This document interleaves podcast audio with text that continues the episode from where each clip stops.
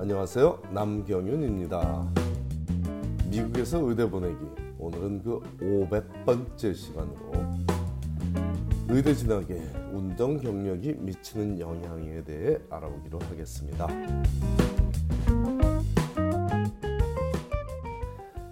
pre-med 학생이 운동할 시간이 어디 있겠냐는 생각을 하는 부모나 학생이 제법 있더군요. 자녀를 제게 맡겨 의대 진학을 준비시키고자 저와의 인터뷰에 데리고 오는 부모 중 대부분은 자녀가 인터뷰를 통과해서 이제 제 학생이 되기로 결정하는 순간 자녀에게 더 이상 운동하느냐고 시간 낭비하지 말고 저와 상의해서 열심히 의대 진학 준비를 하라고 덕담을 하는데 이 훈훈한 분위기를 깨는 건 언제나 제 몫이더군요.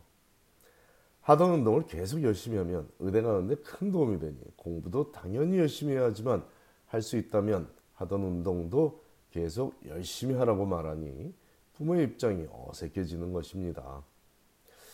모든 학생이 다 할 수 있는 일은 아니고 시간 안배를 잘하는 그런 학생만이 할 수 있는 특별한 일이므로 할 수 있는 학생만 하라는 것이고 의대에서도 그런 점을 너무 잘 알고 있으므로 학업과 운동을 병행하며 좋은 결과를 낸 학생들을 선호하고 있습니다. 좀 더 자세히 말하기 전에 운동이 아니라 음악을 그만둬야 하는 대상이 되는 학생도 있고 드물지만 게임이 그 대상이 되는 pre-med 학생도 있지만 굳이 운동을 예로 드는 이유는 음악 활동이나 그 외에 어떤 특별 활동보다 실질적 이득이 되는 특별 활동이 바로 운동이기 때문입니다. 가장 중요한 이유는 운동을 열심히 하는 학생은 더 나은 체력을 갖게 되겠고 그 체력은 의대 진학을 준비할 때에도 도움이 되고 의대에 진학해 엄청나게 많은 양의 공부를 할 때에도 필요하고 몸이 상당히 고달플 레지던시 생활에도 긍정적 영향을 미칠 것이기 때문에 하던 운동이 있다면 당연히 계속하라고 독려하고 하던 운동이 없더라도 새로 운동을 하라고 독려하는 것입니다. 시간 관리 능력을 확실하게 인정받는 효과도 생깁니다.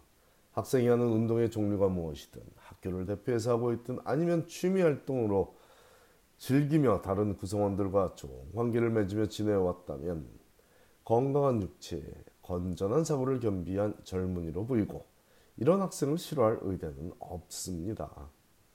게다가 그 운동이 단체 운동이라면 팀워크의 중요성을 알고 있고 갖추고 있다고 판단되는 효과도 따라오죠. 물론 팀워크의 중요성은 리서치 경험을 통해서도 보일 수 있지만 운동에서도 보이고 리서치 경험에서도 보일 수 있다면 금상첨화가 아닐 수 없죠. 개인, 개인 운동이라도 상관없습니다. 강한 의지와 성실성 어떤 스포츠맨에게서도 쉽게 찾아볼 수 있는 특성이라는 것을 모를 사람이 없습니다. 강한 의지에 인내력을 갖추고 성실하게 임한다면 성공적으로 마칠 수 있는 것이 의대 교육의 특성이기도 하죠. 하지만 성적이 뒷받침되지 않으면 의미가 크지 않습니다. time management 능력을 높이 사주는 이유는 공부할 건 당연히 다 하고서 운동도 열심히 했기 때문이지 운동만 하고 공부는 등한시 했다면 의대에 진학하는 건 어울리지 않는 일이죠. 전업 학생이 full-time student이 공부를 등한시하는 걸 이해해주고 긍정적으로 바라봐 줄 전문 교육기관은 없습니다. 의대도 그런 전문 교육기관 중 하나일 뿐이지 의대만이 학습 능력을 중요시하는 건 아니죠. 자신의 본업인 학업을 등한시하는 학생은 책임감도 없고 인내력도 부족해 보이는 것이 사실이고 부모도 인정해주지 않고 주변의 친구들에게서도 능력 있는 모습으로 대접받지 못하며 살아가는 것이 일반적이지 않습니까? 학습 능력이 남들보다 부족하다면 휴학을 해서라도 꼭 휴학을 하라는 얘기는 아닙니다만 진짜 필요하다면 휴학을 해서라도 선행학습과 부족한 부분을 챙기고 다시 학교로 돌아가는 성이라도 보이라는 거죠. 누구나 뛰어난 두뇌를 갖고 태어나지는 않지만 못하지만 누구라도 확실한 목적과 그 목적을 세우게 된 목표를 세우게 된 동기가 강하게 부여되어 있다면 남들보다 더 열심히 노력할 수는 있습니다. 물론 체력이 뒷받침되지 못한 학생이라면 그것도 어려울 수 있으니 역시 가장 중요한 부분은 건강을 챙기는 것이죠. 체력이 안 받쳐준다면 공부가 무슨 소용이 있겠어요. 이런 경우라면 당연히 휴학하고 건강을 챙긴 다음 학교로 돌아가는 것이 맞습니다.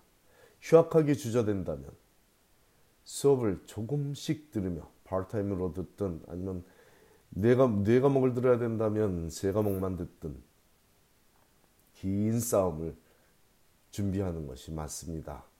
light한 스케줄로 가벼운 일정으로 긴 싸움을 준비하는 것이 맞다는 의미입니다. 건강을 증진시, 증진시 키는 일에 먼저 시간을 투자하고 남는 시간에 공부하는 게 맞습니다. 10년이 걸려도 의대에는 갈 수 있지만 20대조차 건강하지 못한 학생이라면 살면서 많은 것들을 포기하며 살아가게 될 것이고 그 포기 대상 중에는 의대도 포함될 확률이 지극히 높죠. 또한 명석한 한인 학생들의 전형적 모습 중에는 공부할 시간이 조금은 부족해야 성적 관리가 잘 되는 모습도 포함되어 있더군요. 그래서 운동에 할애하는 시간은 걱정이 없는 겁니다. 피곤해서 공부가 되겠냐고 걱정하는 부모들도 20대 초반에는 중년이 된 지금과 달랐다는 점을 상기하시기 바랍니다. 올림픽에 나가 메달을 따고도 학교로 돌아가서 의대에 진학한 학생들도 있지만 그 정도까지 심각한 운동을 의미하지는 않습니다. 단지 저와 함께 노력해서 최고 명문 의대에 진학한 학생들 중에는 MIT 테니스 챔피언도 있었고 하버드 축구 선수도 있었으며 박싱을 즐기던 여대생도 있었고 주짓수 동호회장도 있었습니다. 수영 선수 출신과 아이스하키 선수 생활을 했던 학생도 흔했고 럭비 선수로 활동했던 여학생도 있고 마라톤을 수차례 완주한 학생들도 아주 많았고 대학생활 4년 내내 단 하루도 1시간 이상 근력 운동을 하지 않고 보낸 적이 없는 학생도 있습니다. 이들 대부분이 4.0 혹은 4.0에 거의 가까운 학점을 유지하며 리서치와 봉사는 기본이고 자신만의 또 다른 관심 영역을 탐구하고 즐기며 대학생활을 했고 원하던 의대에 진학했고 진학하고 있다는 것입니다. 운동 외에도 다른 특별활동도 마찬가지입니다. 코넬 힙합클럽 회장도 있었고 콜롬비아 힙합클럽 회장도 있었습니다. 제가 지도한 학생들 중에는 브라운에서 4년 내내 오케스트라 활동을 하고 명문의대에 합격한 학생도 있듯 자신만의 관심 분야에 시간을 쏟는 학생들이 아끼는 시간은 공부하는 시간이 아니라 자칫 술자리에 뺏겼을 시간을 아끼게 된다는 것을 제가 알게 되었습니다. 그래서 여러분과 함께하고자 하는 겁니다. 특히 운동을 제대로 안 하며 성적 관리가 제대로 안 되는 학생들을 분석해 보면 술자리에 할애하는 시간이 문제가 되는 경우가 있으니 운동을 하라는 것이 훨씬 안전하고 건설적인 대학 생활을 하게 만드는 조언 되겠습니다. 자신의 건강을 챙기는 것이 가장 중요한 이유지만 의대에서도 좋아하는데 운동을 그만둘 이유는 찾기 어렵다는 것이 제가 미국에서 의대 보내기라는 칼럼을 쓴 지 정확히 만 10년이 되는 바로 오늘 그 500회 칼럼에서 여러분과 공유하는 제 경험담입니다. 감사합니다.